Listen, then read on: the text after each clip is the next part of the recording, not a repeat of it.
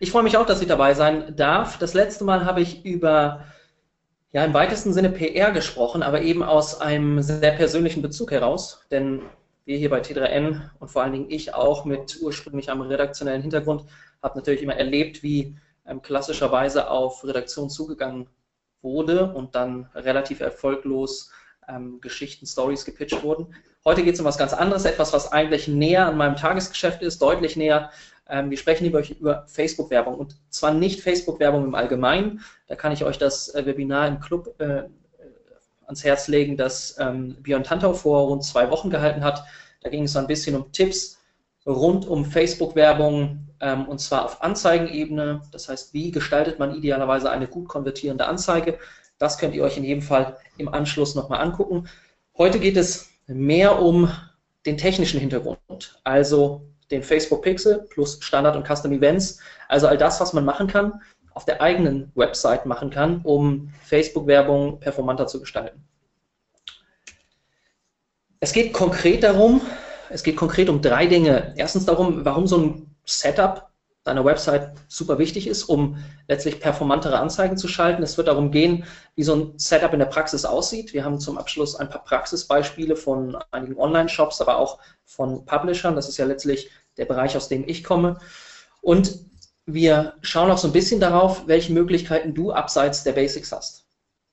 Aber all das, so futuristisch wie es jetzt klingen mag, richtet sich letztlich an zwei bestimmte Zielgruppen. Die erste ist eine Zielgruppe, die bisher wenig oder gar keine Anzeigen geschaltet hat, mit dem Gedanken spielt, aber noch wenig Erfahrung gesammelt hat, also blutige Anfänger letztlich. Und die zweite Zielgruppe, die hier etwas lernen kann, sind diejenigen, die bereits ein paar hunderttausend Euro in Facebook-Anzeigen investiert haben, aber wenig Erfahrung mit diesen technischen Hintergründen haben. Also wenig Erfahrung mit dem Facebook-Pixel, vor allen Dingen auch mit Standard- und Custom-Events. Die erste Zielgruppe, für die wird es im Rahmen der nächsten rund 40 Minuten jede Menge zu lernen geben. Ähm, da wird es zum Anfang die ganzen Basics geben und dann hinten raus ganz viel Inspiration, also was man theoretisch machen kann, was ihr aber im Tages-, im Alltag vermutlich noch nicht anwenden werdet. Und die zweite Zielgruppe, die wird vermutlich am Anfang ein bisschen Wiederholung von bereits Bekanntem hören, um dann hinten raus Inspiration zu kriegen, was man denn alles noch machen könnte. Was mir dabei ganz wichtig ist, dass ihr abseits dieser 40 Minuten natürlich auch immer Hinweise darauf bekommt, wo man mehr dazu lernen kann, denn wenn gleich dieses Thema sehr klein zugeschnitten ist, ist es letztlich trotzdem super breit und in 40 Minuten hier alles abzureißen ist nahezu unmöglich. Auch ich musste stark kürzen, versuche trotzdem innerhalb der 40 Minuten zu bleiben und habe dann immer wieder ähm, innerhalb der Präsentation so Hinweise auf weiterführende Informationen, so wie auch hier auf dieser Folie. Ich habe vor rund zwei Wochen, nämlich ziemlich genau nach dem Facebook Ads Camp, einen Artikel auf T3N veröffentlicht, der ähm, die Relevanz von Standard-Events für performante Facebook-Anzeigen ähm, erläutern sollte. Den findet ihr unter diesem Shortlink, der da unten eingeblendet ist, t3n.me slash standard-events. Das heißt, wenn ihr diesen Link aufruft, leitet er euch automatisch zu meinem Artikel weiter und dort könnt ihr noch so ein bisschen die Hintergründe erfahren und zwar etwas ausführlicher, als ich sie jetzt wiedergeben werde. Warum will ich, will ich darüber sprechen? Letztlich bin ich der festen Überzeugung, dass Facebook-Werbung derzeit einer der interessantesten Performance-Kanäle ist. Und diese Wahrnehmung teile ich mit vielen anderen, nicht nur Leuten, die sich Tag ein, Tag aus mit Facebook-Werbung beschäftigen, ähm, also all den Leuten, die vor zwei Wochen auf dem Facebook Ads Camp waren, sondern auch mit ähm, Vorreitern der Marketingbranche, was man von ihnen auch immer halten mag. Ähm, vor kurzem war erst die Online-Marketing Rockstars. Ähm, zu Gast war da Gary Vaynerchuk, den die meisten von euch vermutlich kennen. Und der hat im Vorfeld dieses Events im Podcast der Kollegen der Online-Marketing Rockstars auch gesagt, die interessantesten Kanäle sind derzeit Facebook, Advertising und Influencer Marketing. Und wenn gleich mit dem ganzen Influencer-Kram wenig zu tun haben will, teile ich doch die Meinung, Facebook Advertising ist gerade einer der interessantesten Performance-Kanäle. Deshalb spreche ich zu diesem Thema und um euch so einen kleinen Hintergrund zu geben, warum ich glaube, darüber sprechen zu können, ein, zwei kurze Worte zu mir. Mario hat schon gesagt, ich bin Head of Online Marketing bei T3N, seit fünf Jahren jetzt hier angestellt bei der Yeabase Media GmbH. Das ist letztlich das Unternehmen hinter T3N.de und dem T3N Magazin, und in dieser Position, die ich hier bekleide, unter anderem verantwortlich für das Thema Social Media Advertising. Ähm, unter anderem, weil So ist es in jedem Verlag. Diejenigen, die ebenfalls in einem Verlag arbeiten, werden das wissen. Das Marketing-Team, so einem 50-Mann-Verlag wie hier, besteht aus vier Personen aktuell und vier Personen, die sich also um all die Kanäle kümmern. Das heißt, Social Media Advertising ist ein Bereich, den ich betreue, aber sicherlich nicht alles. Falls ihr irgendwelche Kontaktdaten braucht, habe ich es mir einfach gemacht und meine super schäbige Portfolio-Seite äh, geteilt, larsbode.de, da findet ihr mein Twitter-Profil und Facebook-Profil. Denn obwohl wir nachher natürlich Zeit haben, noch jede Menge Fragen zu stellen und zu beantworten, wird das sicherlich nicht ausreichen, um alles durchzusprechen. Wenn euch also übermorgen oder in sieben Tagen noch eine Frage einfällt, habt ihr in jedem Fall die Möglichkeit, dort meine Kontaktdaten zu finden. Bevor es jetzt um den Facebook-Pixel geht, muss ich ganz, ganz kurz über das Thema Datenschutz sprechen. Und zwar nicht, weil ich da der richtige Ansprechpartner für bin, ich bin eben kein Rechtsanwalt, sondern weil das ein super schwieriges Thema ist. Ähm, der Facebook-Pixel ist nach deutschem Datenschutz zumindest sehr kritisch zu betrachten. Ähm, die Nutzung des Facebook-Pixels ist problematisch, schreibe ich hier. Und um abzuschätzen, ob sich der Einsatz des Facebook-Pixels und damit einhergehend auch der Einsatz von Standard- und Custom-Events lohnt, müsst ihr im Idealfall euch rechtlichen Beistand holen. Alternativ könnt ihr auch darauf verzichten, aber dann natürlich auf eigenes Risiko. Und dieser rechtliche Beistand, ob ihr ihn holt oder anlest, ist letztlich dafür da, um so eine Risikoabschätzung zu machen. Das heißt, einmal zu evaluieren, wie groß ist das Risiko einer Abmahnung aufgrund des Facebook-Pixels, wie groß ist das finanzielle Risiko einer Abmahnung und was ist der Benefit eines Facebook-Pixels, also der Mehrwert, den ich generiere, wenn ich ihn einsetze, der Mehrumsatz, den ich generiere. Diese drei Parameter zusammengenommen ergeben dann die Risikoabschätzung, die nötig ist. Die können wir aber hier unmöglich für jeden Einzelfall durchsprechen. Vor allen Dingen nicht, weil ich kein Rechtsanwalt bin. Das heißt, wenn ihr euch zu diesem Thema informieren wollt, hier der kurze Hinweis auf einen Artikel von Dr. Thomas Schwenke auf allfacebook.de. Er schreibt dort zum Abschluss eines super langen Artikels, es sind vor allem die wirtschaftlich vertretbaren Risiken, die dazu führen, dass Custom Audiences trotz der unklaren Rechtslage eingesetzt werden. Und das spricht im Prinzip schon zwei Punkte an. Erstens, es gibt in vielen Fällen wirtschaftlich vertretbare Risiken. Das heißt, die Risikoabschätzung, die ich soeben angesprochen habe, die fällt in den meisten Fällen insofern positiv aus, als dass sich viele Unternehmen tatsächlich dafür entscheiden können, den Facebook-Pixel trotz des geringen Risikos einzusetzen, weil sie glauben, damit deutlich mehr Umsatz generieren zu können. Der zweite wichtige Punkt aus diesem Zitat ist aber, es gibt eine unklare Rechtslage. Insofern, auch ein Rechtsanwalt kann immer nur Empfehlungen geben. Ich würde mir in jedem Fall einen Experten schaffen, jemanden wie Thomas, vielleicht aber auch jemanden wie Niklas Plutte, der auf dem Facebook Ads Camp zugange war.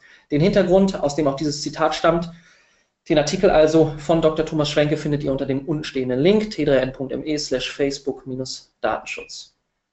Jetzt aber Facebook Pixel. Darum soll es ja heute gehen. Der Pixel für alle, die ihn noch nie gesehen haben, hier rechts einmal ein Beispiel, ist letztlich ein Stück JavaScript-Code, das ihr in die Website einbindet, mit dem ihr dann eure Werbekampagnen und Zielgruppen messen, optimieren und erstellen könnt. Das ist ein Zitat von Facebook selbst.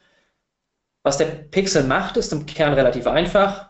Er sitzt auf eurer Website. Jedes Mal, wenn ein Seitenaufruf zustande kommt, wird er abgefeuert, könnte man sagen. Prüft dann, ob der Nutzer, der diese Seite aufruft, parallel bei Facebook eingeloggt ist, völlig unabhängig, ob er ein Handy nutzt oder ein Desktop-Gerät oder ein MacBook wie hier eben und synkt dann diese Information, der Nutzer war auf deiner Seite, in das Werbekonto, in dem du dann auf diese Daten zugreifen kannst.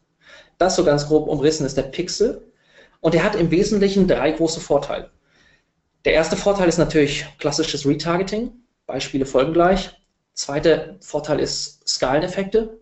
Ihr könnt viel leichter funktionierendes Zielgruppen skalieren, wenn wir den Facebook-Pixel im Einsatz haben. Und der dritte Vorteil ist das ganze Thema Recherche, also die Vorbereitung einer Kampagne. Auf diese drei Punkte will ich jetzt ganz kurz eingehen. Wenn ihr zu irgendetwas davon Fragen habt, haut ihr die am besten einfach in die Chatbox an der Seite. Ich kann diese Fragen derzeit nicht lesen. Wir sprechen die dann im Anschluss zusammen mit Mario durch. Aber ihr habt jederzeit die Möglichkeit nachzufragen. Vielleicht notiert ihr sie auch erstmal an der Seite und tragt sie dann nachher nach. So wird alles zumindest schon einmal beantwortet, auf das ich gleich noch zu sprechen komme. Kurz etwas zum Retargeting.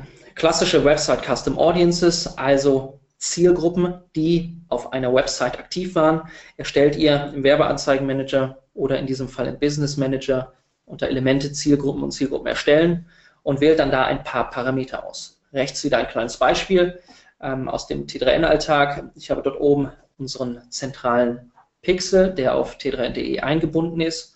Und diesen Pixel muss ich erst einmal auswählen, denn es kann ja durchaus vorkommen, dass ein Unternehmen Zugriff auf mehrere dieser Pixel hat. Ich wähle den Pixel aus, ich wähle die Regel aus, in diesem Fall die Besucher, die auf t3n.de waren, und zwar diejenigen, die am, häufig, am längsten auf t3n.de waren. Und zwar die oberen 10%. Das ist meine Regel hier. Und da nehme ich mir die oberen 10% aus den letzten 30 Tagen. Was ich dann machen kann, ist genau diese Besucher im Rahmen einer Werbeanzeige zu erreichen. Praktisch, äh, praxisnahes Beispiel wäre eine Kampagne, die Mario schaltet auf einer Webinarseite, wie zum Beispiel derer, über die ihr euch für dieses Webinar angemeldet habt. Ähm, nachdem das Webinar gelaufen ist, schaltet Mario also eine Anzeige mit allen Besuchern, die diese Webinarseite aufgerufen haben und informiert sie darüber, dass die Aufzeichnung dieses Webinars jetzt im Club verfügbar ist, um darüber dann eben Anmeldungen für den Club zu generieren.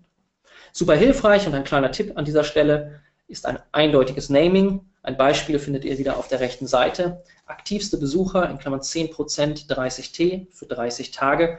Da ist es einfach wichtig, dass alle, die Zielgruppen erstellen, irgendwie ein eindeutiges Naming verwenden, damit auch jeder immer weiß, die Zielgruppe beinhaltet diese Regeln und diesen Zeitraum.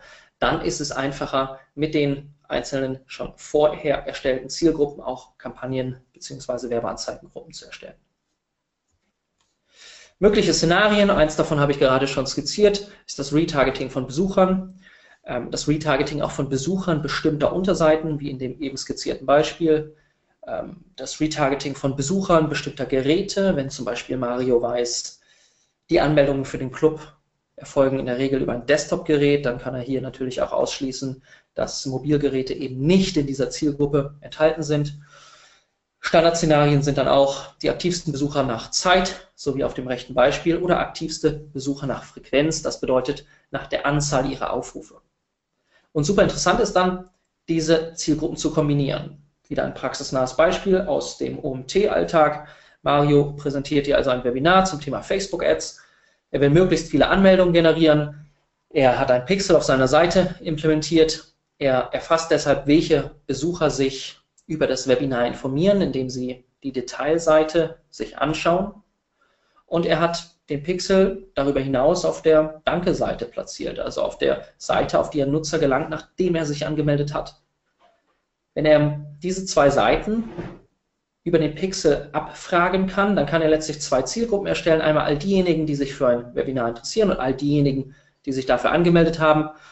Er stellt dann eine Anzeige, bewirbt das Webinar und schließt all diejenigen aus, die bereits angemeldet sind. All das ist möglich, indem man dann verschiedene Zielgruppen kombiniert.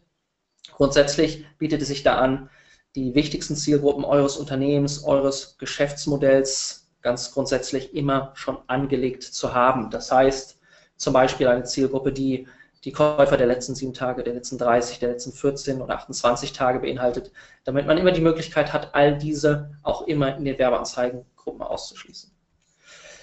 Ein Beispiel für das Thema Skaleneffekte, eine Lookalike Audience, sehr einfach erstellbar über den Facebook Pixel, auch hier wieder über Elemente, Zielgruppen, Zielgruppen erstellen. Ähm, was man hier machen muss bei so einer Lookalike Audience, viele von euch werden es bereits kennen, ist eine Quellzielgruppe auswählen, in diesem Fall auf, dem rechten, auf der rechten Seite dargestellt. Die aktivste Besucher, 10% 30-Tage-Zielgruppe, die ich soeben als Custom Audience festgelegt habe.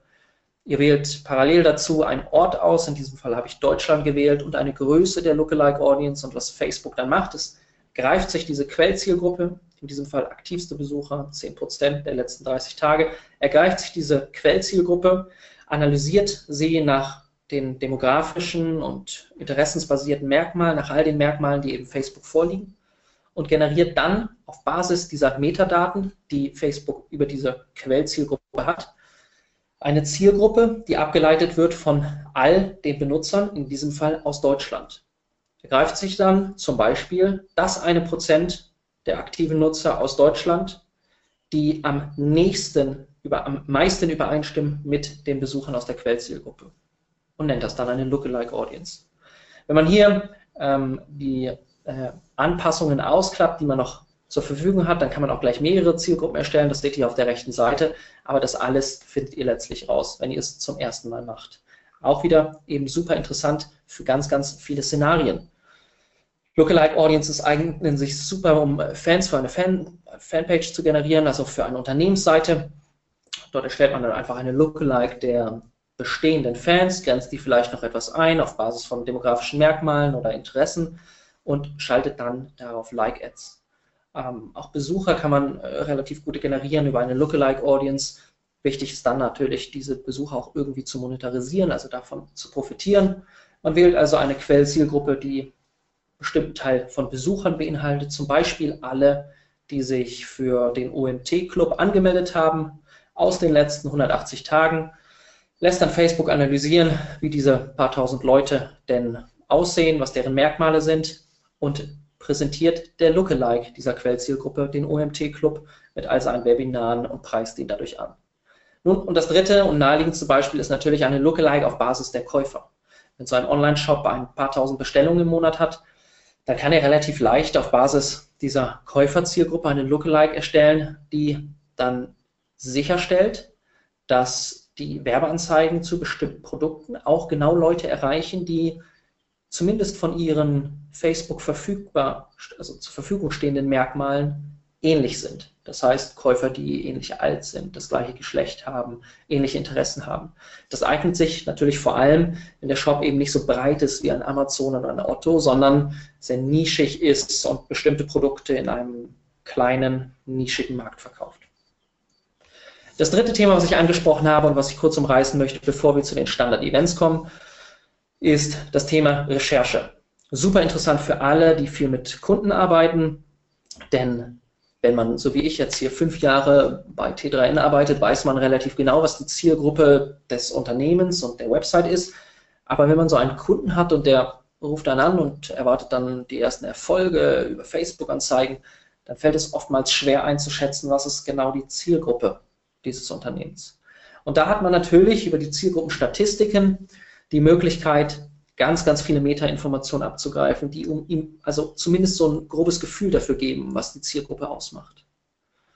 Was man hier machen kann, ich hoffe, ihr habt sie euch alle schon einmal angeguckt, diese Zielgruppenstatistiken, ist, man kann auf der linken Seite verschiedene Parameter eingeben, zum Beispiel die Custom Audience, die wir gerade erstellt haben.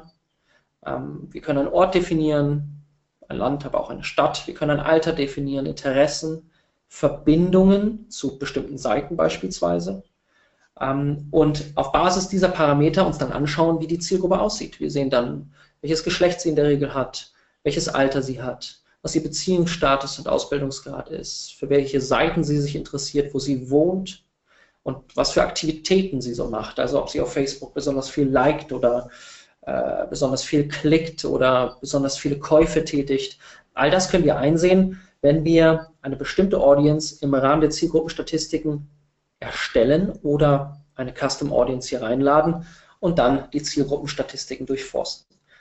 Das eignet sich, wie gerade schon angedeutet, natürlich vor allem, um ein besseres Gefühl für die Zielgruppe eines Kunden zu bekommen.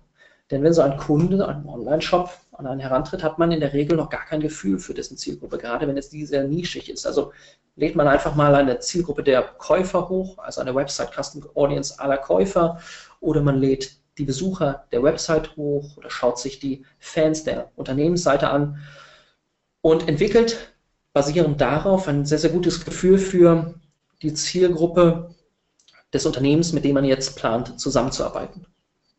Und das eignet sich natürlich dann auch ideal, um die ersten Kampagnen vorzubereiten. Denn wie wir auf dem Screenshot auf der rechten Seite sehen, kann man, nachdem man all die Filter links definiert hat und die Daten in der Mitte eingesehen hat, auch rechts oben auf dem grünen Button gleich eine Werbeanzeige erstellen.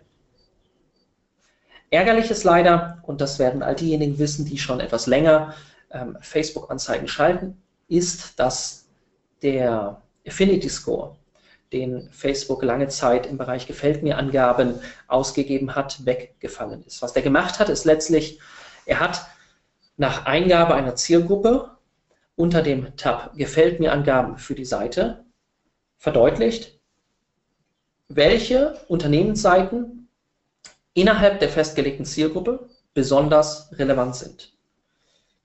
Facebook macht das immer noch. Facebook gibt immer noch eine Relevanz aus, aber diese Relevanz wird stark dadurch beeinflusst, wie groß eine Seite ist. Das heißt, eine Seite mit vielen Millionen Fans taucht in ganz vielen Fällen auch oben in der Relevanz aus, auf. Das heißt, ähm, lade ich hier zum Beispiel die Besucher von t3n.de ein, dann wechsle ich auf Gefällt mir Angaben für die Seite und schaue mir an, welche Fanseiten die Nutzer in der Regel liken. Dann steht ganz oben natürlich T3N Magazin, weil eben über 100.000 dieser Besucher unsere Unternehmensseite geliked haben. Aber da steht dann eben oben auch zum Beispiel äh, Jan Böhmermann oder der Spiegel oder irgendjemand anderes mit richtig großer Reichweite, weil eben 50.000 von denen auch den Spiegel geliked haben. Dass der Spiegel parallel aber 1,2 Millionen Fans hat oder wie viel auch immer es sein mögen, wird da nicht ins Verhältnis gesetzt. Das heißt, sich einmal anzuschauen, was der Affinity Score früher gemacht hat und den dann auf Basis der Daten, die einem hier zur Verfügung gestellt werden, nachzuberechnen, ist ein super hilfreicher Tipp, um bei kleineren Fanseiten ein Gefühl dafür zu bekommen, was so die wichtigsten Wettbewerber sind und wessen Fans man auch mit Anzeigen bespielen kann. Bevor wir zu den Standard-Events kommen, ein, zwei Worte zur Integration des Pixels. Facebook liefert dafür eine Anleitung. Ich muss euch also gar nicht so viel erzählen. Im Business Manager findet ihr die unter Pixel und Pixel einrichten. Das Skript, das ihr eben schon auf der rechten Seite stehen hattet, habe ich jetzt noch einmal kurz unterteilt, damit ihr so ein bisschen ein Gefühl dafür bekommt, was das eigentlich beinhaltet. Wir haben oben in dem oberen Kasten den Script-Bereich, der umschlossen ist von einem öffnenden und schließenden Script und dann unten den No-Script-Bereich. Letztlich werden hier ähm, ganz viele für euch irrelevante Elemente geladen. Die einzigen Parameter, die ähm, hier relevant sind, habe ich auf der linken Seite nochmal äh, skizziert. INIT ist letztlich das Attribut, das ähm, ihr dann ähm, mit, eurem, mit eurer Pixel-ID übergibt. Ihr findet es in dem rechten Screenshot so ungefähr auf der Mitte. Und kurz darunter ist dann das Event charakterisiert mit Track eingeleitet. Dort wird dann der Page View gesendet, denn das ist ja jetzt erstmal nur der Standard Facebook Pixel. So, ganz grob sieht der Facebook Pixel also aus, der dann unter äh, der oben angegebenen äh, Seite für euch schon vorbereitet ist. Ihr müsst ihn dann nur noch irgendwie auf eure Seite kriegen, nachdem ihr die Datenschutzthematik geklärt habt. Und die Frage, wie ihr das macht, ist, kommt drauf an es gibt halt mehrere Möglichkeiten. Die erste Möglichkeit ist, ihr habt irgendwie IT-Ressourcen oder seid selber versiert. Das heißt, ihr baut den Pixel einfach händisch in die entsprechenden Templates eurer Seite ein. Die zweite Möglichkeit ist, ihr habt einen Tag Manager im Einsatz oder führt ihn ein und pflegt den Pixel dann in den Tag Manager ein. Und die dritte Möglichkeit ist in der Regel, ihr verwendet eins der großen CMS oder Shop-Systeme, ob das WordPress ist oder bei den Shop-Systemen dann ein Shopify oder ein Magento und nutzt eins der dafür gebauten Plugins. Was für euch die richtige Vorgehensweise ist, kann man von außen nur schwer beurteilen. Das kommt immer auf den Einzelfall an. Ihr werdet hier wahrscheinlich schon ein relativ gutes Gefühl haben. Wenn ihr aber bisher nur beispielsweise eine Webanalyse-Lösung wie Google Analytics einsetzt und ansonsten wenig externe Skripte auf der Seite platziert habt, jetzt aber mit dem Facebook Pixel Standard und Custom Events richtig durchstarten wollt, dann empfehle ich in jedem Fall, sich einmal den Tag Manager anzugucken. Einfach Tag Manager googeln. Der Google Tag Manager ist hier der größte. Ist kostenlos und erleichtert letztlich, sobald er einmal sauber eingesetzt ist, ohne große Technikressourcen all das einzupflegen, von dem wir hier heute sprechen.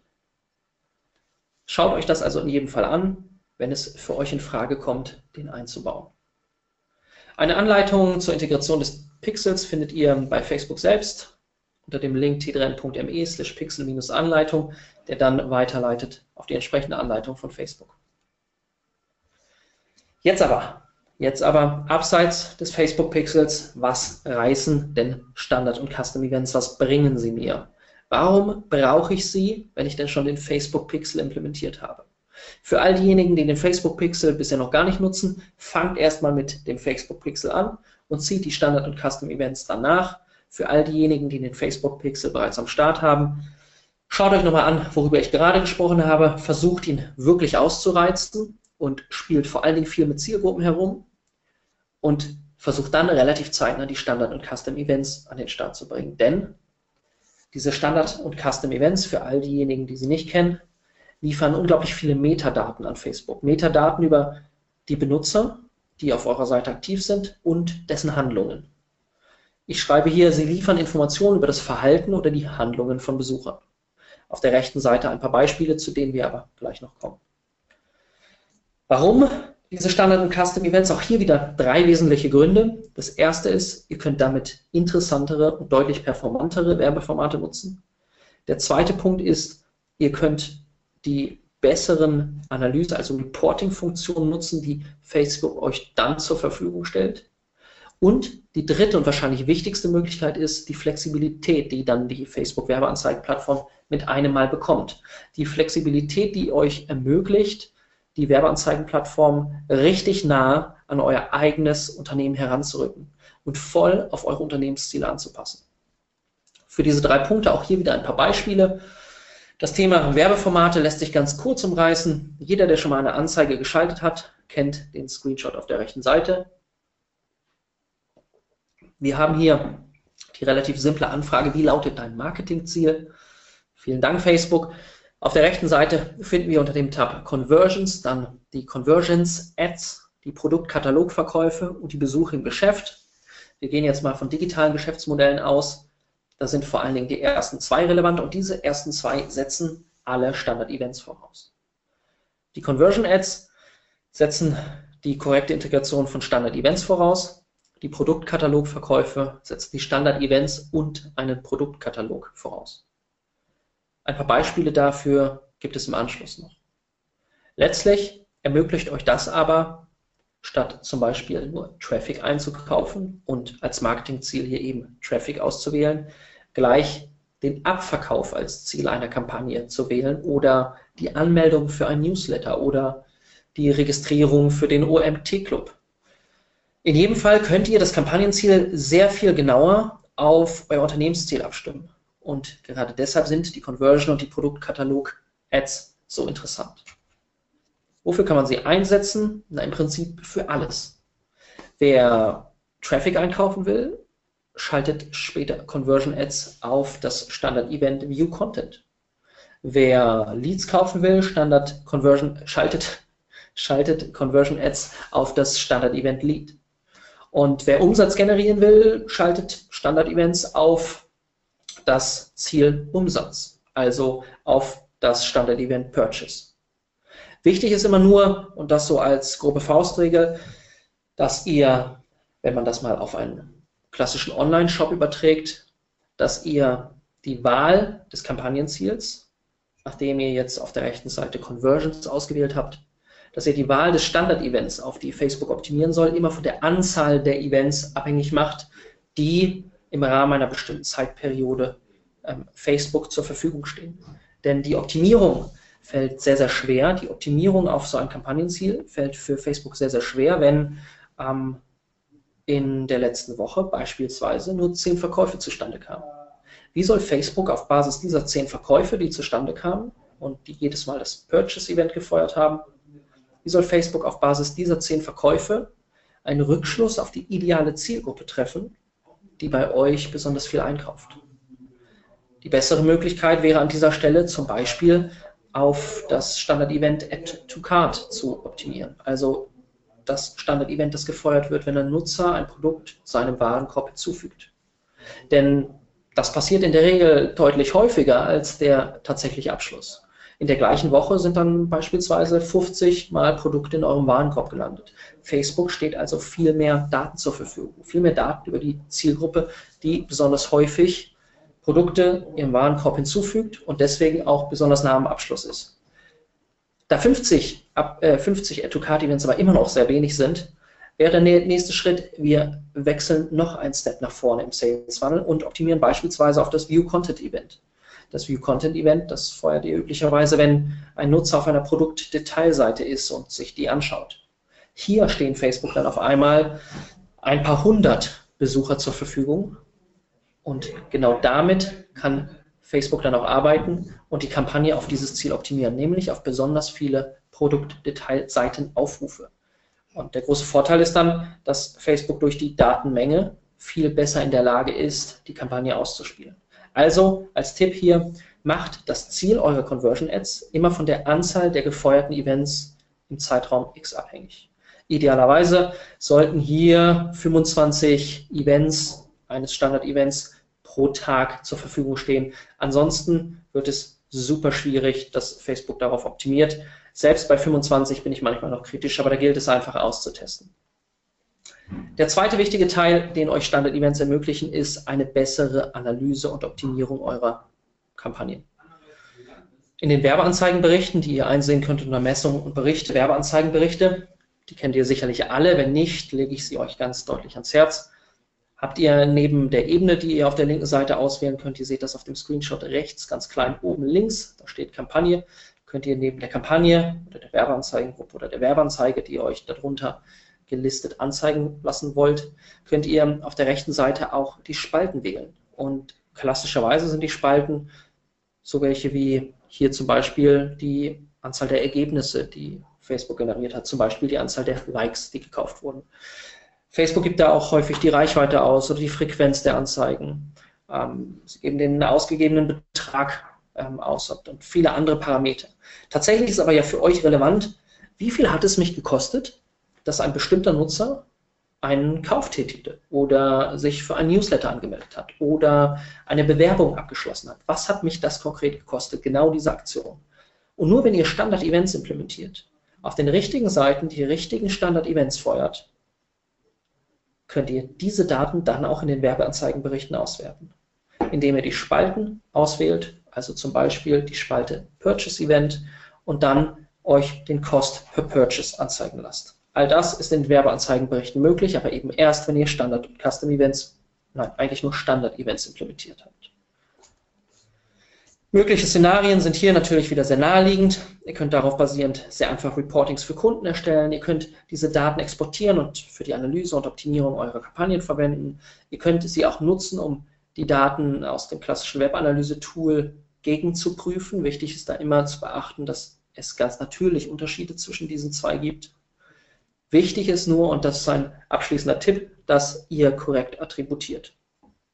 Unter dem Tab Spalten, den ihr hier auf der rechten Seite oben ungefähr mittig seht, könnt ihr neben den Spalten, die innerhalb dieser Tabelle angezeigt werden, auch die Attribution wählen. Und die bedeutet letztlich nichts anderes als den Zeitraum, in dem Facebook ein bestimmtes Event einer Werbekampagne zuschreibt. Mit diesem Thema Attribution solltet ihr euch, wenn ihr hier viel in Werbeanzeigenberichten unterwegs seid, in jedem Fall auseinandersetzen, denn die Standardattribution von Facebook ist, gelinde gesagt, kompletter Bullshit. Die macht vorn und hinten keinen Sinn. Die Standardattribution von Facebook eignet sich für die wenigsten Kampagnen. Gerade wer Performance-Kampagnen schaltet, kann darauf verzichten.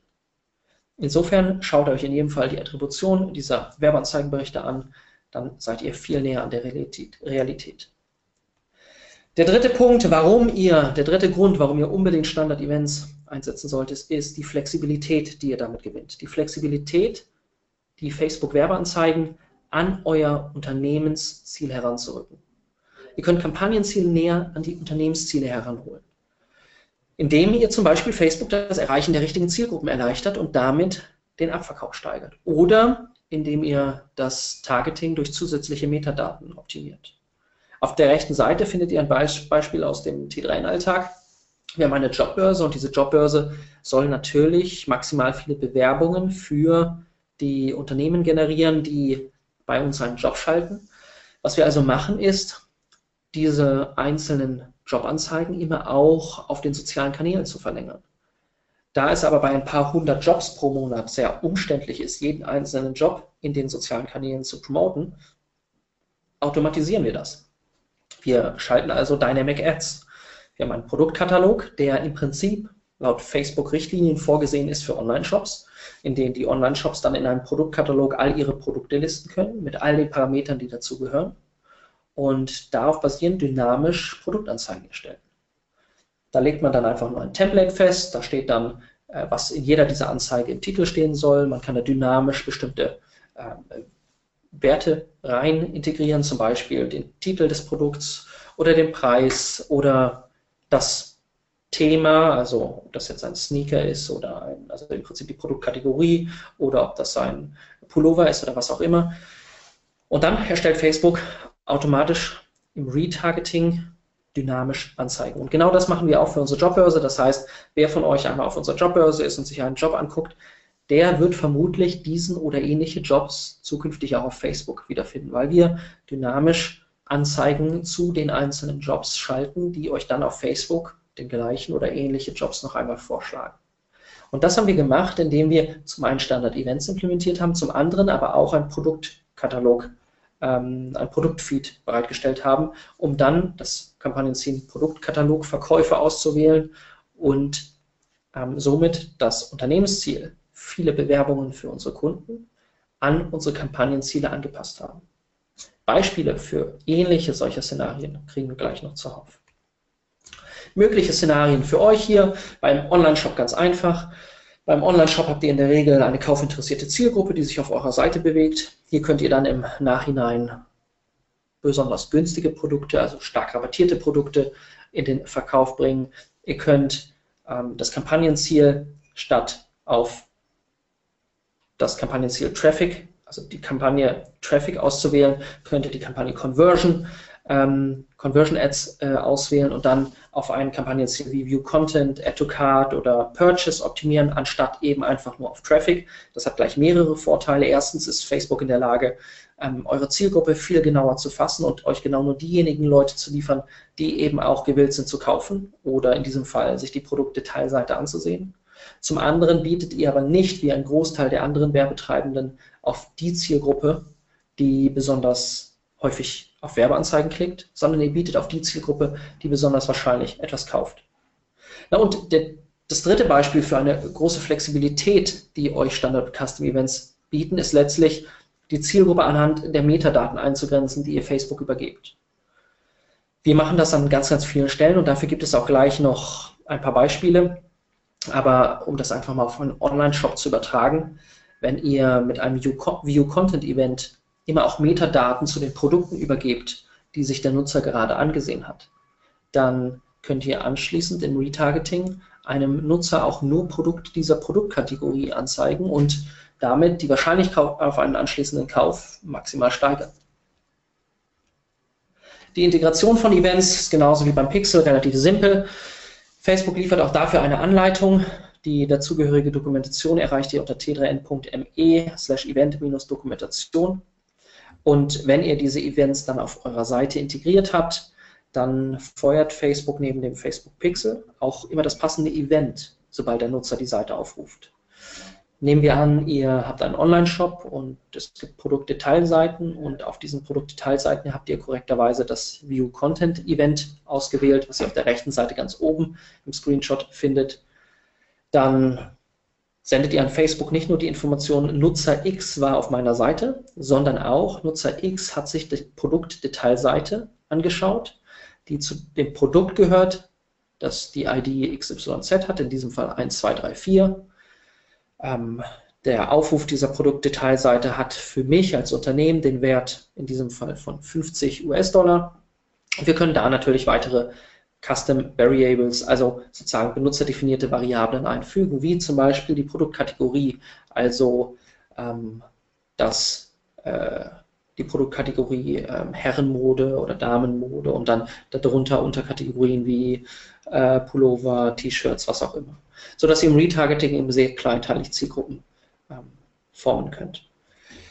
Wie auf der linken Seite beschrieben, sendet dann dieses Script diese Daten an Facebook. Letztlich könnt ihr, wenn ihr euch so ein Standard-Event anguckt, diesen JavaScript-Code immer sehr einfach lesen, indem ihr links einmal schaut, was die Variable ist, die dort übergeben wird. In all den Fällen ist das hier die Content-ID, der Content-Type, der Value, also Wert und die Currency, also die Währung. Und dann auf der rechten Seite die vom Online-Shop oder vom Publisher oder von der Website im Allgemeinen definierte, ähm, der definierte Inhalt. In diesem Fall, das sind ja nun die von Facebook vorgegebenen Vorlagen ähm, finden wir hier bei der Content ID zum Beispiel den Inhalt 1234 und beim Value den Inhalt 0,50. Diese Standard-Events müsst ihr auf eurer Seite gemäß der unten verlinkten Dokumentation einbinden. Das ist zum Teil gar nicht so einfach. und hängt letztlich in der Umsetzung auch wieder stark vom Einzelfall ab. Auch hier heißt es wieder, habt ihr Technikressourcen? Toll, wenn ja, schickt ihm die Dokumentation, bittet ihn um die korrekte Integration, prüft das nachher mit dem Facebook Pixel Helper. Wenn nein, tut es mir leid, dann müsst ihr entweder auf den Tag Manager zugreifen oder ein Plugin installieren. In beiden Fällen solltet ihr trotzdem im Anschluss einmal die Integration prüfen. Dafür installiert ihr euch einfach den Facebook Pixel Helper, ein Chrome-Plugin, was Facebook bereitstellt. Ruft die entsprechenden Seiten auf, auf denen die entsprechenden Events feuern sollten und schaut dann, ob das auch korrekt funktioniert. Beispiele dafür gibt es jetzt, bevor wir dann in die Fragerunde starten. Einfach mal so ein paar Ideen, was man machen kann. Das Standard-Setup ist für einen Online-Shop ja Standard-Event View Content für alle Produktdetailseiten. Ruft ein Nutzer eine Produktdetailseite aus, wird das View Content Event gefeuert. Fügt er ein Produkt dem Warenkorb hinzu, wird das Add to Cart Event gefeuert. Kauft er ein Produkt, wird das Purchase Event gefeuert. Wie diese drei Events genau aussehen, findet ihr, wie eben schon erwähnt, unter der hier verlinkten Dokumentation t3n.me slash event-dokumentation. Optional sind für einen Online-Shop aber natürlich weitere Standard-Events. Insgesamt gibt es neun an der Zahl. Für einen Online-Shop wären interessant zum Beispiel noch das Standard-Event Search, das man feuert, wenn ein Nutzer irgendetwas sucht. Das Standard-Event Initiate Checkout, wenn ein Nutzer den Checkout-Prozess beginnt. Add Payment Info für den Moment, an dem er die Bezahldaten ergänzt und Add to Wishlist für den Moment, in dem er ein Produkt der Wunschliste hinzufügt. Eine solche Wunschliste hat ja nicht mal jeder Online-Shop.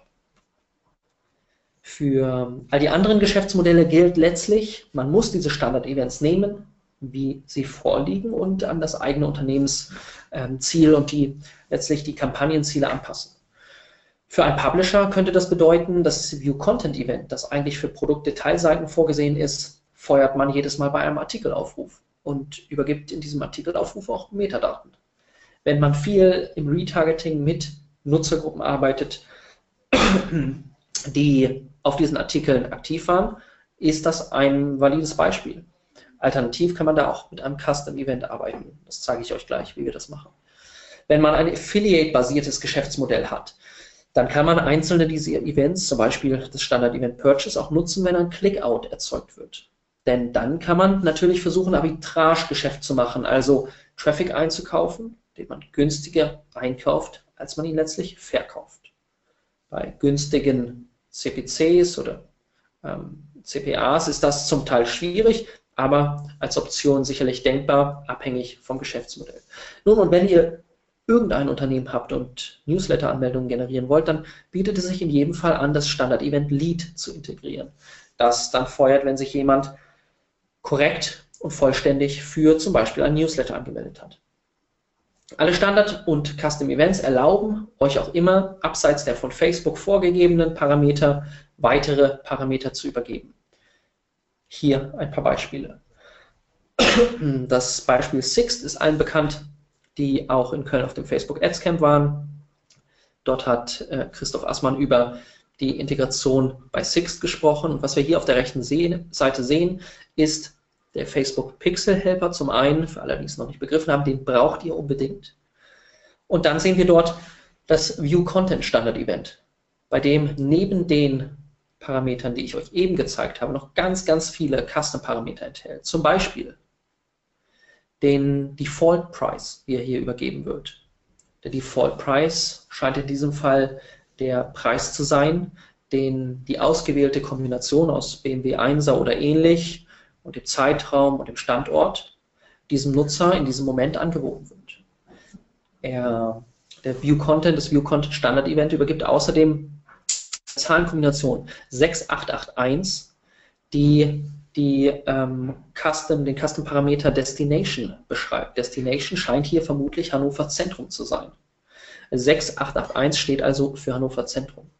Departing als Custom-Parameter ist der Wert, der dann den Zeitpunkt ab, angibt und an Facebook übergibt, an dem ähm, der interessierte Käufer das Auto mitnehmen und dann eben ausleihen möchte. Was das Sixt also erlaubt letztlich ist, auf Basis all dieser Parameter Anzeigen zu schalten. Zum Beispiel auf all diejenigen, die innerhalb der nächsten 14 Tage ein Auto buchen wollen und das schon vorausgewählt, aber nie gebucht haben, kann man eine Anzeige schalten, die den Preis, der als Default-Preis mindestens über beispielsweise 80 Euro liegt, das gleiche Angebot raussenden und sagen, wenn ihr jetzt bucht, kriegt ihr 10% Rabatt.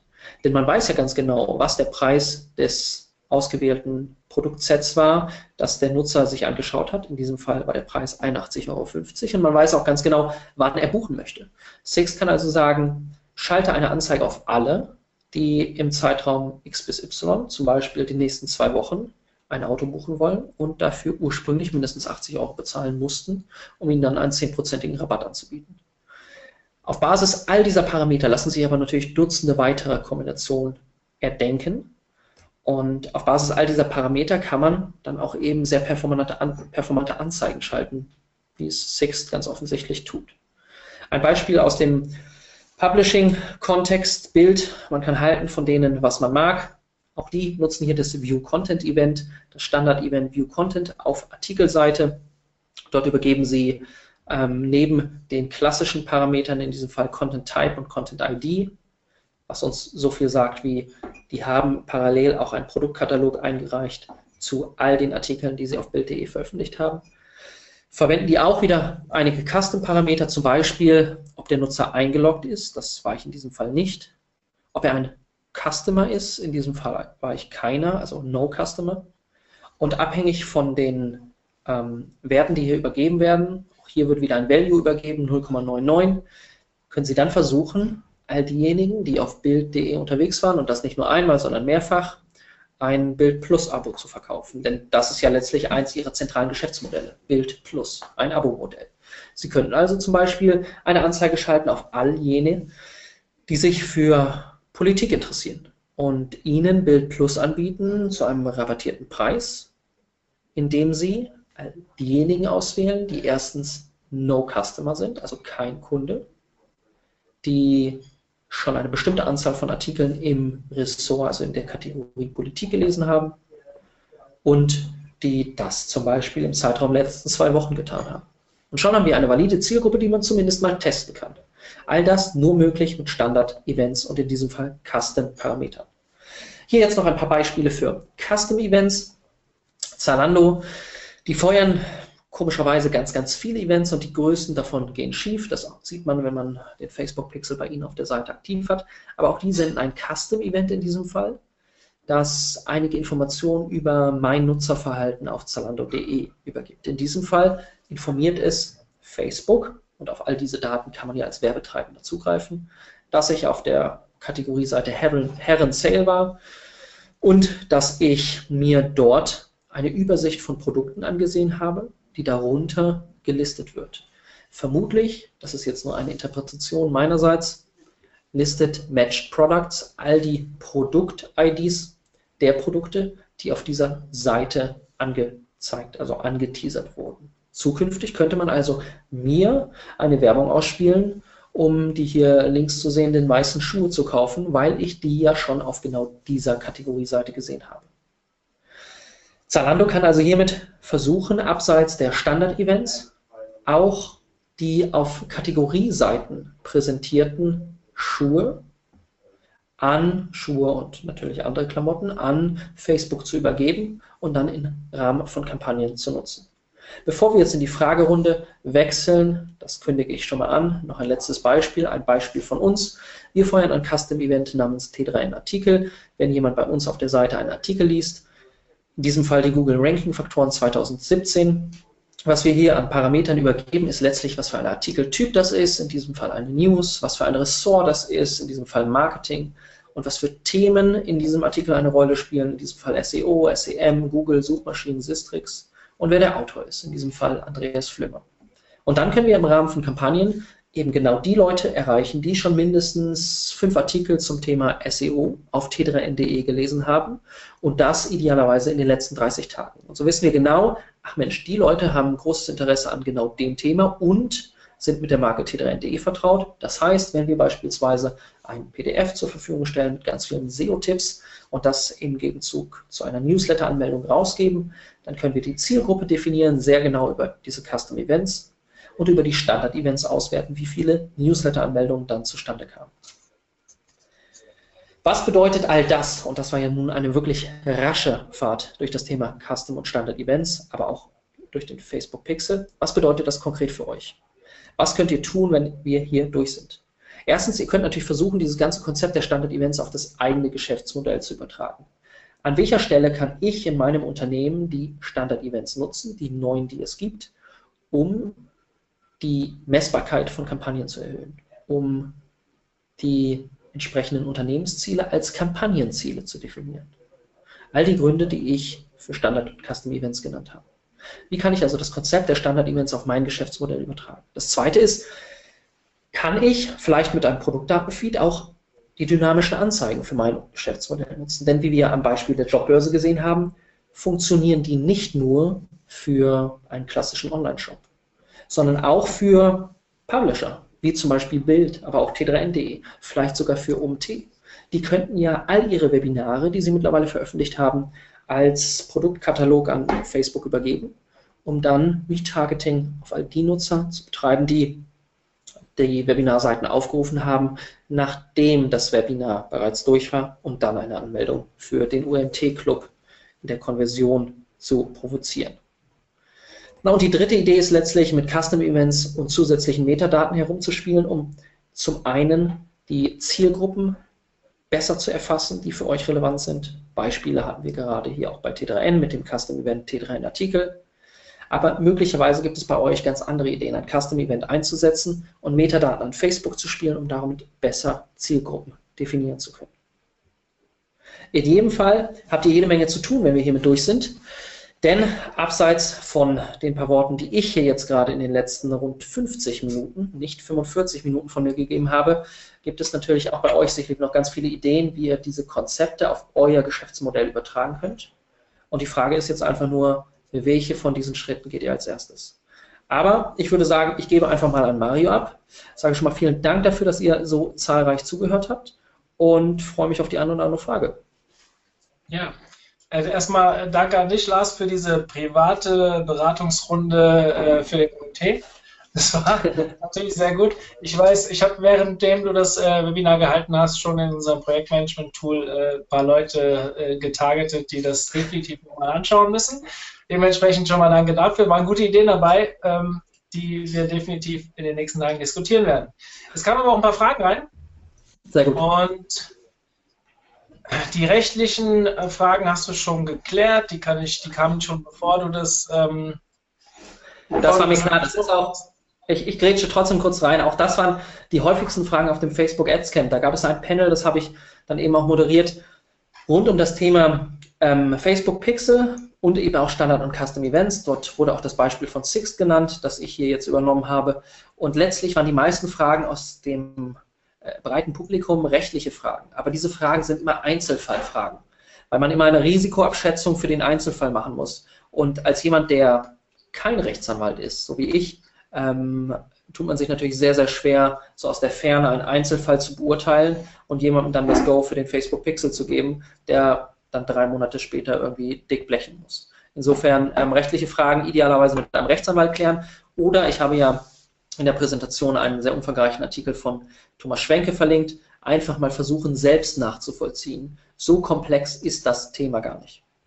Hm. Wer dann Kontakte aus dem Rhein-Main-Gebiet braucht oder so, kann mich ansprechen. Wir haben ja auch einen Anwalt regelmäßig bei uns auf dem OMT und der ist auch relativ genau. affin, was das Thema angeht. Ähm, komme ich zur ersten Frage. Sollte man bei einer Lookalike Audience oder Customer Audience in der Werbeanzeige noch Interessen eingeben oder Facebook die Auswahl lassen? Ja, das kommt immer so ein bisschen drauf an. Also, ähm, das kommt zum einen darauf an, wie viel Zeit man in das Thema Facebook Ads investiert. Also, hat man die Zeit, wirklich alle paar Tage reinzuschauen und schrittweise die Anzeigen zu optimieren? Oder ist Facebook Ads eben nur so ein Nebenbei-Thema? Wo man, wenn man die Standard-Events sauber implementiert hat, vielleicht sogar mit einem manuellen Bidding diese Kampagnen dauerhaft laufen lassen kann. Wenn der zweite Fall der Fall in diesem, also in diesem Fall korrekt ist, wenn also das nur so ein Nebenbei-Thema ist, wo man versucht, zusätzlich Traffic oder Leads oder Umsätze zu generieren, dann würde ich initial diese Custom und Lookalike Audiences erst einmal laufen lassen und Facebook auf das bestimmte Standard-Event, das man erzeugen möchte, zum Beispiel die Newsletter-Anmeldung, selbst optimieren zu lassen. Denn dann kommt Facebook selber darauf, was sind die richtigen Zielgruppen. Wenn man aber sehr aktiv Facebook-Ads schaltet und optimiert, dann bietet es sich natürlich an, hier weiter ins Detail zu gehen, weil man einfach die Möglichkeit hat, viel mehr Einzelfälle gegeneinander, oh, upsie, viel mehr Einzelfälle gegeneinander zu testen und ähm, genau zu schauen, welcher Einzelfall funktioniert besser. Schalte ich also eine Lookalike Audience, versuche ich in der Regel außer ein bisschen zu antizipieren, was für Interessen hier noch eine Rolle spielen könnten, vielleicht auch sogar äh, welche demografischen Daten eine Rolle spielen könnten. Aber das mache ich eben nur, weil ich die Zeit habe, auch zwei, drei Tage später genau reinzuschauen und zu prüfen, funktioniert das oder funktioniert das nicht. Ich auch die Zeit habe, eben vier, fünf oder zehn Werbeanzeigengruppen zu schalten mit den ganzen Interessen, ähm, äh, Interessensvariationen und nicht einfach nur eine Anzeige auf den Markt werfe, die dann irgendwie funktionieren soll. Also sorry, aber das hängt so ein bisschen vom Einzelfall ab. Wenn man die Zeit hat, dann in jedem Fall versuchen und gegeneinander testen. Wenn nicht, dann würde ich auf Basis der Standard-Events Facebook die Optimierung selbst übernehmen lassen. Okay. Ähm, ich habe mit Lars schon abgeklärt, dass wir ein bisschen länger machen werden als 16 Uhr. Da ich aber weiß, also wir haben noch einige Fragen hier offen, aber da wir jetzt kurz vor 16 Uhr haben und ich aus Erfahrung weiß, dass sich nach einer Stunde relativ viele abmelden müssen, weil sie vielleicht in andere Termine müssen. Ähm, eine Sache von mir, eine, eine Ankündigung. Wir haben morgen bereits das nächste Webinar. Da geht es um das Thema Podcast. Podcast. Also sprich, wer selbst überlegt, einen Podcast aufzubauen, was muss man dran, an was muss man denken, welche Fehler kann man machen und glaubt mir, man kann eine Menge Fehler machen. Ich muss das leider selbst merken. Ähm, Schaut euch das an, ein sehr erfahrener Podcaster mit dem Christian Menzel. Viele werden ihn nicht kennen. Er ist im, im veganen Marketing sehr, sehr äh, bekannt, aber äh, bei uns auch schon als Speaker gewesen, als Seminar-Speaker, Webinar-Speaker und auch beim UNT als Speaker und Moderator, aber viele von euch kennen ihn vielleicht noch nicht, weil er hier eher regional bekannt ist. Und schaut euch das an, wenn euch das Thema interessiert. So, das in Sachen Eigenwerbung, damit wollen wir auch schon wieder aufhören. Und Super sympathischer Typ. Du kennst ihn, stimmt, du hast ihn kennengelernt. Ja, genau. Ja, ähm, ja, kann man sicherlich nur lernen. Er hat noch mehr drauf als Podcasting, aber kann nicht verkehrt sein, morgen mal reinzuhören. So, ich mache jetzt weiter mit Facebook-Ads. Fragen, ja. weil es sind noch einige da. Wo, ich, ich, lese einfach immer vor, wertungsfrei. Ja. Vielleicht hast du es auch schon mal kurz erwähnt, dann kannst du die Frage äh, kurz beantworten. Wo bekomme ich den Event-Code?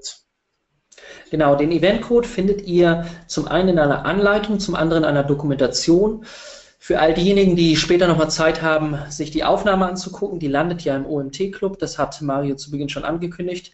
Da ist der entsprechende Link auf die Dokumentation auch nochmal in einer der Folien, die ich vorhin gezeigt habe, verlinkt. Ich will jetzt aber nicht 20 Folien zurückspringen, um ihn euch zu zeigen. Das dauert etwas zu lange.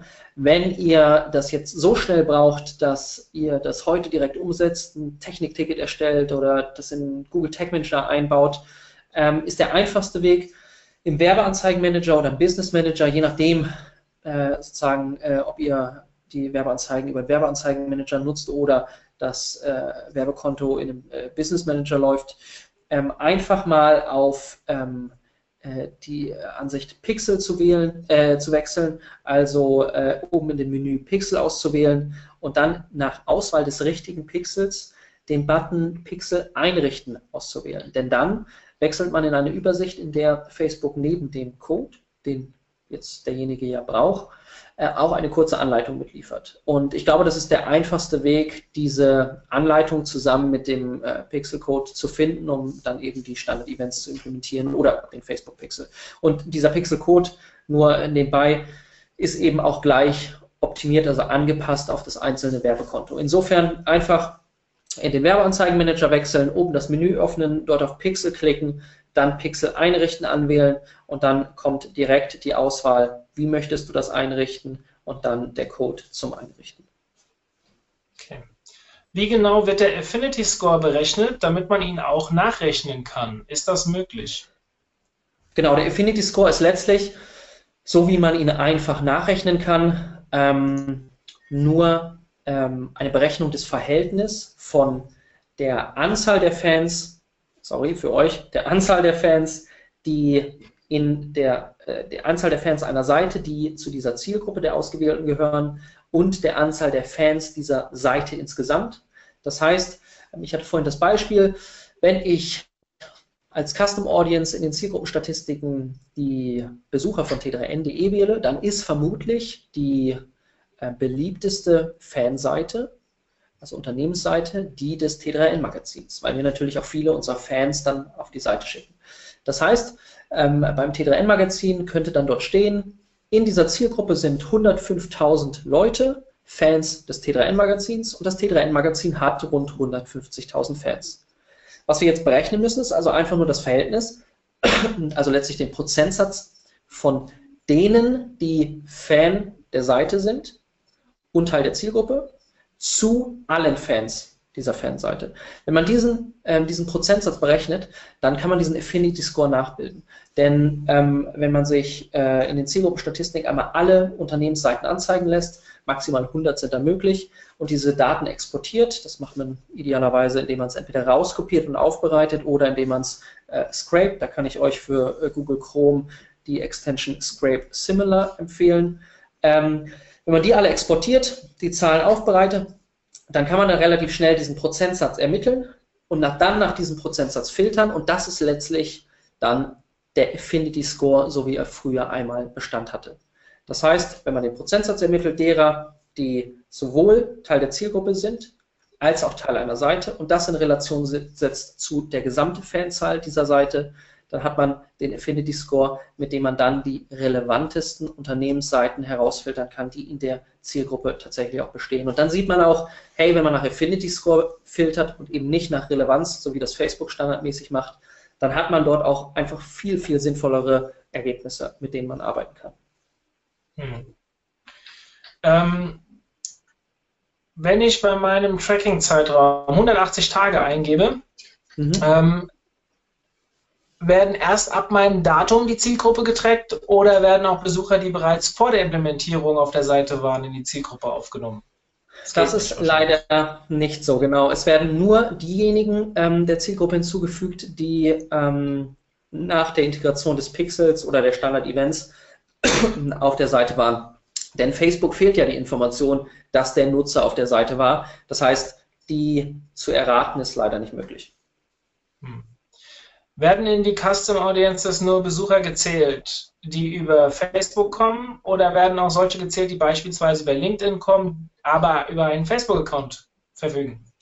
Ähm, dort werden immer alle ähm, gezählt, die über einen Facebook-Account verfügen, völlig unabhängig davon, woher sie kommen. Es kann aber durchaus relevant sein für die ein oder andere Kampagne, indem man mit ein bisschen technischem Hintergrundwissen versucht, ein Custom-Event abzubilden, das die Quelle der Besucher übergibt an Facebook. Also in diesem konkreten Beispiel, äh, um die Frage zu beantworten, da sind alle drin, die einen Facebook-Account haben, aber es könnte interessant sein, als ähm, im Rahmen eines Custom Events auch die Quelle der Besucher zu übergeben. In diesem Fall also zu sagen, hey, alle, die über LinkedIn kamen, möchte ich jetzt im Rahmen einer Werbekampagne erreichen. Zum Beispiel, weil auf LinkedIn eine bestimmte Content-Strategie gefahren wird, die zum Beispiel gut zu einem PDF passt, was ich auf meiner Seite anbiete. Oder weil ich glaube, dass diejenigen, die über LinkedIn kommen, möglicherweise noch kein Facebook-Fan sind, aber großes Interesse daran hätten. Was auch immer der Hintergrund sein mag. Ähm, es kann durchaus Sinn machen, unabhängig davon, wie Facebook das interpretiert, die Quelle der Besucher auch als ähm, Custom-Event an Facebook zu übergeben, um auf Basis dieser Daten dann bessere Zielgruppen zu formen. Okay. Ähm, wenn ich noch am Anfang bin und direkt verkaufen möchte, dann hat der Pixel ja kaum Daten. Was würdest du für eine Werbeform auswählen? PPE oder Conversion VC? Genau. Ähm, das kommt immer so ein bisschen darauf an, ob diese Seite überhaupt keinen Traffic hat, also wirklich noch gar keinen Traffic hat, die komplett neu ist, in diesem Fall der Online-Shop, noch gar keinen Traffic hat ähm, oder ob da schon Traffic drauf war. Denn wenn da schon Traffic drauf war, dann hat man ja auch schon etwas mehr Informationen zur Verfügung über die Zielgruppe, also deren demografische Merkmale, deren Interessen. Ähm, aber auch Facebook hat viel mehr Daten zur Verfügung, um zum Beispiel mit Lookalike Audiences zu arbeiten. Die Frage aber zielt ja jetzt nun auf das Kampagnenziel ab. Und da ist es abhängig vom Budget häufig ähm, sehr, sehr hilfreich, wenn man zunächst PPE-Ads schaltet, also Anzeigen, die darauf ausgelegt sind, Interaktion zu generieren. Denn Interaktionen sind häufig viel, viel günstiger als ähm, Traffic oder Verkäufe. Und mit einer PPE-Ad kann man dann relativ schnell einschätzen, ob das Produkt, was man anbietet, in die Zielgruppe passt, ähm, die man targeten will. Und wenn man sich da so ein Benchmark legt, man muss dann einfach ein bisschen was schalten und ausprobieren, was ist ein guter, was ist ein schlechter Wert. Wenn man also anhand der Interaction ablesen kann, ob die Zielgruppe gut auf das Produkt passt, dann kann man nach einer erfolgreichen PPE-Ad dann anschließend eine Ad schalten, die das Kampagnenziel View Content, Add to Card oder Purchase hat, je nachdem, wie viele Events in ähm, dem Zeitraum der letzten paar Tage generiert wurden. Ähm, also wenn man wenig Budget hat, ähm, ruhig mit PPE-Ads starten, aber wenn die Seite bereits Traffic hat, auch die Standard-Events schon einige hundert bis tausend Mal gefeuert wurden, kann man auch direkt mit Conversion Ads schalten, denn letztlich ist ja das Ziel zu verkaufen und das tut man definitiv nicht mit PPE Ads. Mhm. Ähm, wie interpretiere ich den Pixel? Was sagt mir der Begriff Inhalt anzeigen und wieso ist diese Zahl so gravierend anders als die Zahl der Link-Klicks? Inhalt anzeigen ich kann jetzt nur vermuten, worum es geht. Inhalt anzeigen könnte jetzt das View Content Event sein, aber ich bin nicht ganz sicher. Dazu bräuchte man jetzt einen Screenshot. An dieser Stelle vielleicht ein Hinweis ähm, für eine Frage wie diese, zu der ich jetzt irgendwie etwas mehr Kontext brauche, um wirklich zu verstehen, worum es geht. Ähm, es gibt eine super interessante ähm, Facebook-Gruppe, ähm, in der ich auch so ein bisschen Werbung für dieses Webinar gemacht habe. Die nennt sich Social Media Advertising. Äh, abseits natürlich von der Facebook-Gruppe des UMT Club, ist das also jetzt eine Facebook-Gruppe, die ähm, sich speziell rund um Social Media Advertising ähm, dreht. Und solche speziellen Fragen kann man auch dort einfach mal zusammen mit einem Screenshot reinhauen. Da finden sich so viel mehr Leute noch, die äh, Plan von diesem Thema haben als ich. Das heißt, so richtig genau weiß ich jetzt nicht, worauf die Frage abzielt. Ich würde empfehlen, das einfach mal in diese Gruppe dazu hauen. Die nennt sich Social Media Advertising und findet sich in jedem Fall auch auf der Website von Florian Litterst, der adsventure.de betreibt. Ähm, das heißt, ich vermute jetzt, Inhalt anzeigen steht für View Content, bin aber nicht sicher. Insofern View Content, das Standard-Event View Content wird hier nur auf Produktdetailseiten gefeuert, also nur, wenn der Nutzer auch eine Produktdetailseite aufruft. Der Klick wird aber schon gefeuert, wenn der Nutzer auf Facebook klickt und je nachdem, auf welchen Platzierungen man die Anzeigen schaltet, können diese Werte stark voneinander abweichen. Ich würde in diesem Fall in jedem Fall mal prüfen, ähm, das kann man ganz gut über die Werbeanzeigenberichte, wo die Kampagne ausgespielt wurde. Denn was häufig passiert, wenn man ähm, das Kampagnenziel ähm, Klicks auswählt, also auf Klicks optimieren lässt, dann spielt Facebook die Anzeigen gerne ähm, in äh, nicht dem Newsfeed aus oder der App, also irgendwo dort, wo Nutzer tatsächlich sich auf den Content ähm, konzentrieren, sondern der spielt es in ihrem erweiterten Werbenetzwerk aus. Und dort sind eben auch Apps enthalten, die ganz, ganz viele Missklicks ähm, provozieren, also Fehlklicks von Nutzern. Da wird dann also ein Klick erzeugt, den Facebook auch reportet, aber der Nutzer bricht den Seitenaufbau ab, bevor er abgeschlossen ist. Das heißt, es fehlt danach das View Content Event und dadurch kommt dann ein sehr großer Unterschied zustande. Aber da ich nur vermuten kann, worum es hier geht, immer noch mal die Empfehlung, das anschließend in diese Facebook-Gruppe zu kloppen oder mir per Twitter zu schicken oder wo auch immer. Dann kann ich mir das anschauen und äh, ganz genau im Detail darauf antworten. Ja, so, schauen wir mal weiter. Also jetzt kommen hier schon ganz, ganz viele, äh, vielen Dank für den tollen Vortrag, Nachrichten. Ähm, die muss ich jetzt gerade mal hier wegklicken, damit ich die anderen Fragen noch finde. Ähm, ist, ja, hier ist noch eine. Ist der Facebook Pixel unsichtbar im Quellcode, wenn ich ihn über den Tag Manager ausspiele? Er ist, ähm, ja, das kommt darauf an. Ähm, wenn du beispielsweise auf äh, t3n.de den Seitenquelltext dir anzeigen lässt, ähm, du nutzt also beispielsweise Chrome, besuchst t3n.de, machst einen Rechtsklick und sagst Seitenquelltext anzeigen, dann ähm, zeigt dir ähm, Chrome dort den Quelltext an, der initial von, der, von dem Server zurückgespielt wird. In diesem Seitenquelltext ist der Google Tag Manager geladen, der aber zu diesem Zeitpunkt noch nicht ähm, all die Skripte enthält, die wir dann nachladen über den Tag Manager, der ja alles asynchron lädt. Das heißt, wenn du das über den Tag Manager einbaust, dann ist das in diesem Format nicht sichtbar, also unsichtbar, wenn du dir den Seitenquelltext anzeigst. Aber jeder, der so ein bisschen Ahnung hat, weiß, wie er die Skripte sichtbar machen kann. Und mit dem Facebook Pixel Helper wird es in jedem Fall sichtbar. Das heißt, je nachdem, was die Intention ist, du kannst den Facebook Pixel nicht verstecken, zumindest nicht vor jemandem, der Ahnung hat. Aber ähm, du kannst es in jedem Fall debuggen, wenn du einen Fehler hast, weil der Facebook Pixel Helper zeigt es dir immer an.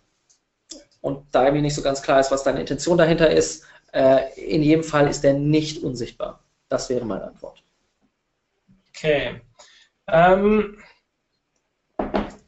wenn ich individuelle Events anlege, wie beispielsweise bei euch den T3N Autor oder mhm. bei Salando die Kategorieseite Herrenausstattung, kann ich diese dann unter Custom Combination auswählen? Ja, ich habe genau. das mal per Screenshot nachgestellt. Okay, den Link kann ich jetzt nicht geben, ähm, aber du hast das schon mal. Genau, das kannst du, ähm, sobald natürlich entsprechend die Events gefeuert wurden. Hier nur als Info.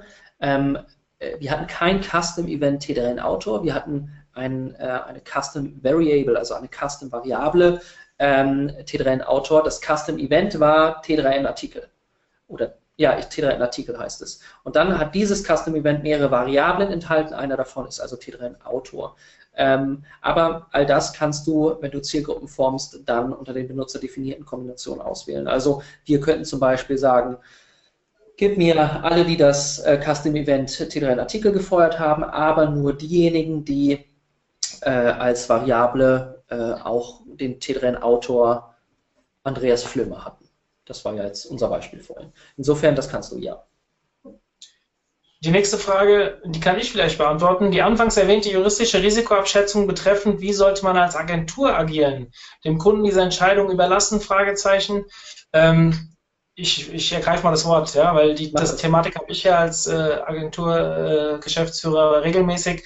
Also wir haben natürlich einen Anwalt, mit dem wir da zusammenarbeiten, mit dem wir schon lange zusammenarbeiten, der uns da immer absichern kann, wenn das vom Kunden gewünscht ist. Ähm, grundsätzlich ist das, die Risikoverantwortung beim Kunden. Dementsprechend überspiele ich das Thema normalerweise immer zum Kunden und sage, wir können das machen, wir können es für euch aufsetzen, aber bitte ähm, redet am besten mit uns zusammen, mit eurem Anwalt über das Problem.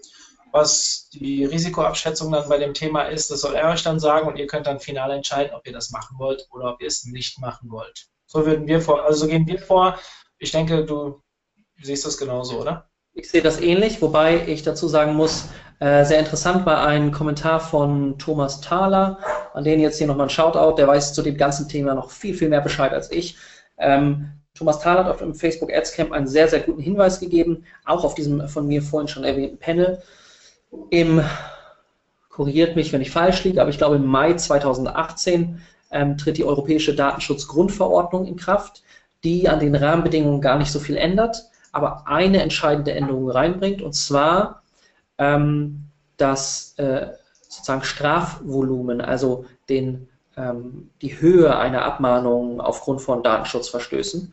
Ähm, und die Höhe dieser Abmahnung ähm, wird bemessen dann ab Mai 2018 ab, äh, abhängig von dem Gesamtumsatz, den das bestrafte Unternehmen weltweit erzielt hat. Das heißt, wenn jetzt also äh, ihr einen Kunden habt, der einen hohen Millionen, vielleicht sogar Milliardenumsatz macht ähm, und ihr habt den als Kunden nach Mai 2018, dann sagte der Thomas Thaler zu Recht, achtet genau darauf, was euch diese Unternehmen dann möglicherweise an neuen Verträgen vorlegen. Denn selbstverständlich ist für die dann eine Abmahnung dieser Größenordnung ein so hohes Risiko, dass die mit Sicherheit versuchen werden, ihre Dienstleister ähm, mit ins Boot zu holen und dieses Risiko an die Dienstleister abzugeben. Sollte also, so war seine Formulierung, euch im April ein äh, Kundenunternehmen anrufen und sagen, hey Mensch, wir haben hier nur so eine kleine Vertragsänderung, würde euch gerne mal einladen, machen das beim Mittagessen und dann in jedem Fall nicht sofort unterschreiben, sondern mal ganz genau nachschauen, was da drin steht. Denn äh, für so ein Unternehmen, das äh, hohe Millionen oder Milliardenumsätze macht, ist eine Strafe in Höhe von, sagen wir mal, 3% des weltweiten Umsatzes, schon richtig schmerzhaft. Für die Agentur, die sie betreut, ist es aber noch viel, viel schmerzhafter. Insofern genau schauen, was da äh, Mitte nächsten Jahres passiert, denn die Europäische Datenschutzgrundverordnung tritt in jedem Fall in Kraft und ähm, das Risiko für Unternehmen steigt immens, insofern auch das Risiko für Agenturen. Hm. Guter, guter äh, Einwand. Ähm, war mir auch so noch nicht bewusst, aber ich habe das FB, also Facebook Ads Camp leider äh, aufgrund privater äh, ja, Termine leider verpasst. Ich habe gehört, es war ein super Event. Die beiden, die das veranstaltet haben, sind ja auch Speaker bei uns beim UMT äh, letztes Jahr gewesen, beziehungsweise hoffentlich dieses Jahr auch wieder äh, werden sie hoffentlich wieder dabei sein. Ähm, ich muss leider jetzt abbrechen, weil ich leider bald den nächsten Termin habe. Es sind immer noch 10 oder 12 Fragen offen. Hier der Krass. Appell an euch. Ähm, erstmal schön, dass es so toll angenommen wurde, das Thema. Das war ja bei Björn vor zwei Wochen auch schon so und ähm, hier gerade diese technische Grundlage oder diese Ausrichtung des Webinars vielleicht nochmal ein sehr, sehr gutes Add-on zu dem, was Björn da gemacht hat die beiden zusammen kann man, also Webinare zusammen, wenn man sich die anschaut, kann man bestimmt sehr, sehr viel für sich ziehen, wie man nicht nur A, die richtige Zielgruppe trifft, sondern B, auch sie richtig bespielt.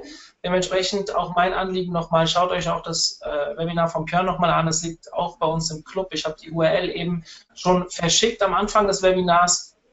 Lars, dir vielen, vielen Dank für den Input. Äh, du hast mich nicht enttäuscht. Bitte. Äh, das heißt, ich habe genau, es war sogar noch besser als erwartet. Also total klasse. Ich bin wirklich hier ähm, wirklich sehr, sehr angetan von der heutigen Session. Und ähm, vielen Dank für deinen Einsatz, vielen Dank für deine Vorbereitung und dein Engagement. Ja, vielen Dank erstmal fürs Zuhören an all die anderen da draußen und vielen Dank natürlich auch, dass ich das Webinar hier halten darf. Äh, all die Fragen, die jetzt noch offen sind, äh, kann ich irgendwie äh, schwer alleine hier beantworten, aber äh, für all diejenigen, die noch auf eine Antwort warten, ähm, checkt einfach einmal, wo ihr mich kontaktieren könnt, auf Twitter, auf Facebook, wo auch immer. Ähm, auf Facebook nehme ich jetzt nicht jeden gleich als Freund an, aber eine Nachricht könnt ihr mir ja trotzdem schicken. Das heißt, äh, entweder ihr schickt mir die Fragen im Anschluss über einen dieser Kanäle oder ihr wendet euch an die vorhin schon erwähnte Gruppe Social Media Advertising auf Facebook. Auch dort könnt ihr diese Fragen durchaus stellen. Da sind ganz viele Leute, die Ahnung haben. Insofern für alle, die jetzt nicht anzukommen, irgendwie mich anschreiben oder in die Gruppe posten und ähm, dann findet man da sicher eine Antwort drauf. Oder ihr schickt es an info at online marketing also online-marketing-tag.de und ich leite es dann an Lars weiter. Weil meine E-Mails liest er in der Regel. So, ähm, Lars, ich muss aufhören, weil ich muss in den nächsten Termin. Danke, danke nochmal und wir hören uns später nochmal, beziehungsweise an den Rest morgen und, und am Freitag übrigens noch ein Webinar zum Thema Link Building mit dem Christoph Kemper von den LRT-Tools, nee, sagt man so nicht, Link Research Tools. Und ja. sicherlich auch sehr spannend für alle, die mit dem Thema SEO unterwegs sind, neben Facebook Ads. Ich freue mich drauf. Ich hoffe, euch morgen wiederzusehen. Bis dahin. Ciao. Ciao.